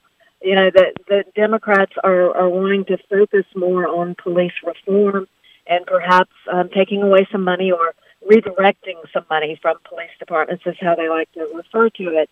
But in fact, um, the, the polling over the past year shows that the only a minority of Americans want to see police budgets cut. I think um, the the figure that I quoted in my article came from Pew Research Center, and they found last year, last summer, that only a quarter of Americans say they want to see uh, police budgets cut. In fact, um, 42% say that they want to keep it the same, but interestingly enough, 31% want more money to go. So, I mean, this is the kind of thing that the GOP should really own, I guess, if, if they're wanting to see some growth, because um, it, it's the support for police cuts across ideological lines. You know, I found it interesting, and you point this out as well, Jennifer. The the return of the uh, the real life series called Cops, coming back to Fox News, uh, pulled after I think shortly after the uh, the George Floyd incident there in uh, in Minneapolis this past year. Uh, that's kind of interesting that they've decided to bring that. Apparently, are bringing back some other series to look at the at the efforts that not only police but first responders do in the country. Interesting. Yeah, exactly. And I mean, it, this again, it is totally on brand for Fox News to do this. It's it's smart thinking on their part to to say, hey, we're going to give free subscriptions to first responders to their streaming service, which is called Fox Nation. And uh, you're right. Uh, that that series, which was um, I, I can't think off the top of my head how many years it has been on the air, but for more than a decade. Yeah. And you know, it was very popular as a reality show. And but it, in the heightened tension of last summer, they just it was the decision to take it down. We didn't know where that movement was going to go, but clearly there's some interest in watching policemen do their jobs. And you know, there's always a case in the news, right, that we fixate around. Uh, this week, the Gabby Petito story. Mm-hmm. I mean, th- there are always reasons to rally around the police, right? I mean, we we do go through these periods of concern about their techniques, but overall, support for police, as the Pew Research Center polling shows, is there, and Fox News is hoping to capitalize on it. I thought it was interesting that uh, there were some Democrats out there, uh, Jennifer, not many, but a few of them spoke up and said, look, at this idea of defunding the police is not a right move to make or not a right slogan to use. Maybe we should look at let's reform the police or let's go back and take a look at police. Why do you think some people went so far as to calling defund the police? Well, one of the things that I, I found interesting in reporting this story was learning that this really was a totally new phrase. And that even though there have been partisan differences on this issue going back 50 or 60 years, there's never been anything so radical that has been proposed. Yeah. And it really did come from the extreme part of the Democrat Party. And, you know, we've seen Biden try to distance himself from that. And there's there's some real concern among the Democrats that I've spoken to that that's the kind of thing that might come back and hurt them next year. Final question for you, Jennifer. I noticed today the uh, U.S. Supreme Court is going to take up the abortion case. Hear arguments, I think, in December, a ruling expected sometime in June. There's no doubt that's going to be a key issue in the uh, midterm elections come 2022. But what about this issue of law and order? How much will the de- or the Republicans try and use this in the midterms next year? Well, it depends on what happens. Um, you know, in in terms of uh, crime, right now, uh, crime does seem to be increasing. Violent crime, homicides is increasing, and if this continues, if it's not just a blip, this is something that they will be able to use and to campaign on. On our newsmaker line, that is um, Jennifer Graham. She writes for the Deseret News, talking about how the GOP is becoming much more Okay, round two. Name something that's not boring. A laundry? Ooh, a book club. Computer solitaire, huh? Ah, oh, sorry, we were looking for Chumba Casino. That's right. ChumbaCasino.com has over 100 casino style games. Join today and play for free for your chance to redeem some serious prizes. ChumbaCasino.com. No purchase necessary. Full prohibited by law. 18 plus terms and conditions apply. See website for details. Police friendly. The Rod Arquette Show continues here on Utah's Talk Radio 1059 KNRS. When we come back, we'll tell you. When you think credit, think yes. Think credityes.com. That's credityes.com. Put me on a highway, the interstate, a dirt road to any place. Long as I'm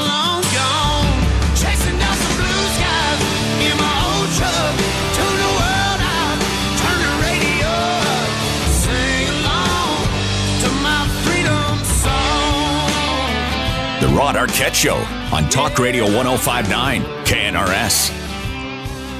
You know, I don't think a day goes by anymore where we aren't hearing a story about a parent or group of parents very upset about what their kids are being taught in our public schools. There was a, a case, uh, what was it, last week? I think it was in Ohio, where the, uh, where the mayor even threatened to criminally charge members of the school board for a book about, uh, I think the, the name of the book was called 642 Things to Write About. And it included some very uh, disturbing things that the parents and objected to it.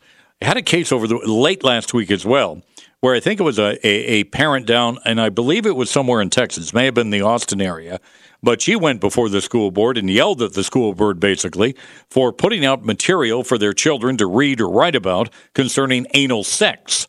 So, eh, you know, all, like I said, almost a day doesn't go by anymore where you don't hear stories like this around the country.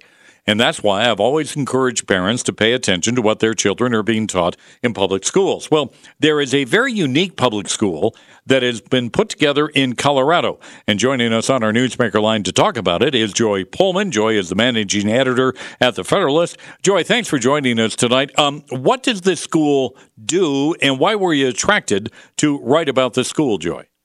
Well, to, to be honest, I was just really glad to hear good news, and I wanted to know more about it. I was been in need of a pick me up lately with all the news going on, and so I, you know, got an email from one of the families there uh, about an, another one of my pieces that I had written, and so you know, it was telling me about how they did this, and I thought this sounds like a great story. You know, please tell me more, and it was great. It, it really was very, I mean, really encouraging, and made me happy every time I talked to people out there. What exactly is a Merit Academy, and what makes it different, Joy? So, Merit Academy is basically a, a public charter school that a, a set of families um, created in their rural Colorado town. Um, so, and a charter school is a public school that basically can be privately or locally run, so basically not by a local school district. Um, and so that mechanism basically allows, you know, there's you can have a, much more variety with charter schools than typically is available from a traditional district public school. And so, um, depending on the state, you know, I, I think actually that U- Utah is a pretty pretty um, free state. They have Mhm. a number of charter schools out there. You know, uh, groups of families or a corporation or sometimes nonprofits can put together basically an entire basically business plan for here's you know all of our plans for all these important components of running a school and then apply to depending on the state, you know, whatever is the right agency, um, and to, to evaluate that proposal and see if it will give them permission to, in fact, put it into action. And so that's what these families did. In Colorado, um, it's actually local school boards that are in charge of deciding what basically they'll allow a, competi- a local competitor. So typically those local school, school boards say no, and theirs did.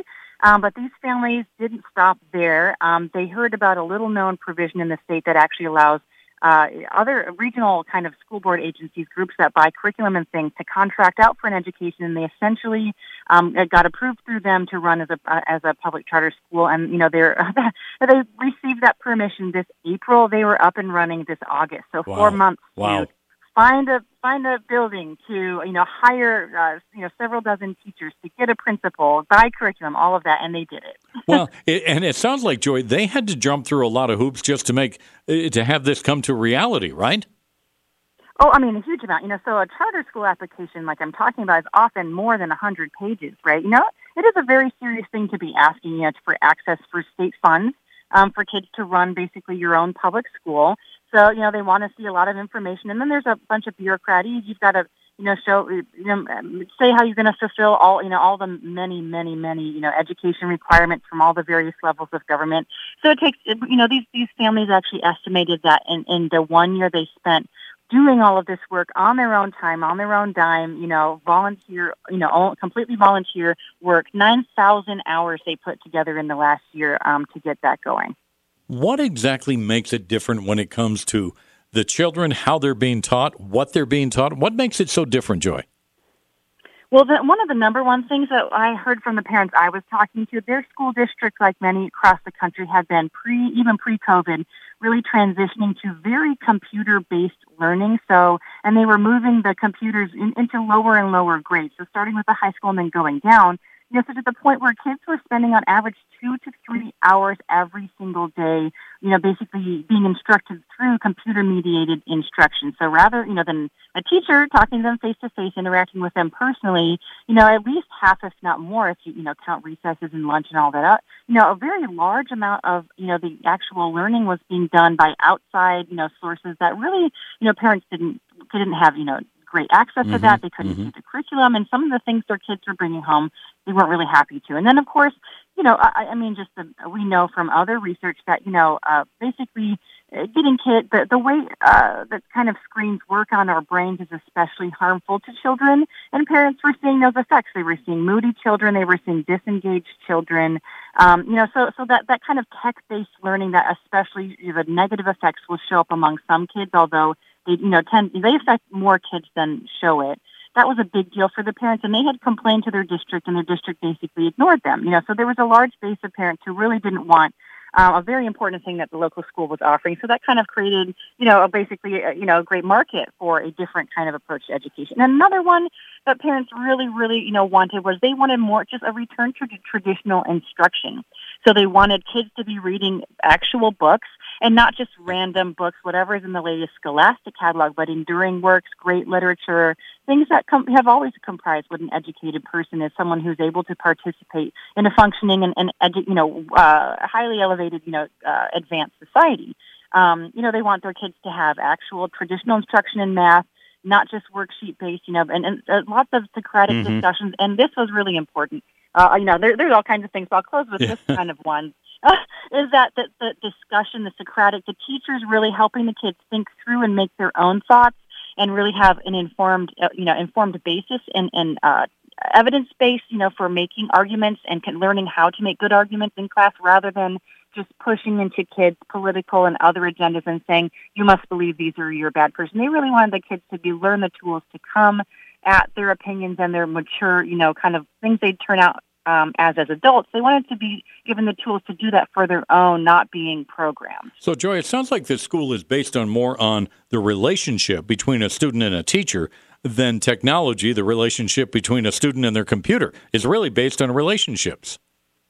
Very much. And I mean, that is that right gets to the heart of the fact that you know what what is a child? Is a child like a widget, you know, or a little um, machine we push a button and get out a response, or is a human being? Does a human being have more dimensions than a robot or artificial intelligence? Is are there things that we can't quantify, that we can't understand, and that really can only be drawn out through you know, some people would say through the soul of a person, right? Reaching into um, that uh, ineffable and indescribable part of a human that we cannot pin down like a you know dead butterfly under a microscope. Mhm. And so, I mean, and so the parents, you know, wanted their children to be ta treated as persons, not as widgets.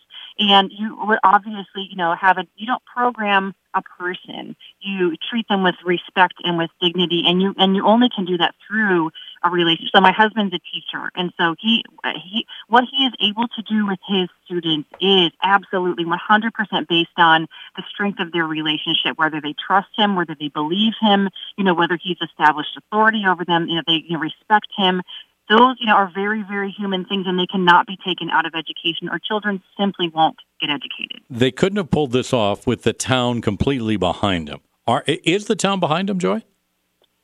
Well, you know, that's an interesting kind of question. I mean, it's a very, I mean, it seems very clear that they have a huge amount of support behind them. So we're, ta- this is a town of 8,000 people um, with, with about, um, the whole county has about 3,500 school age children. And in its first year of operation, you know, between, um, they had to actually go to a wait list because they could not fill, they couldn't, they had 65 to 80 more children wanting to be in this school than could go.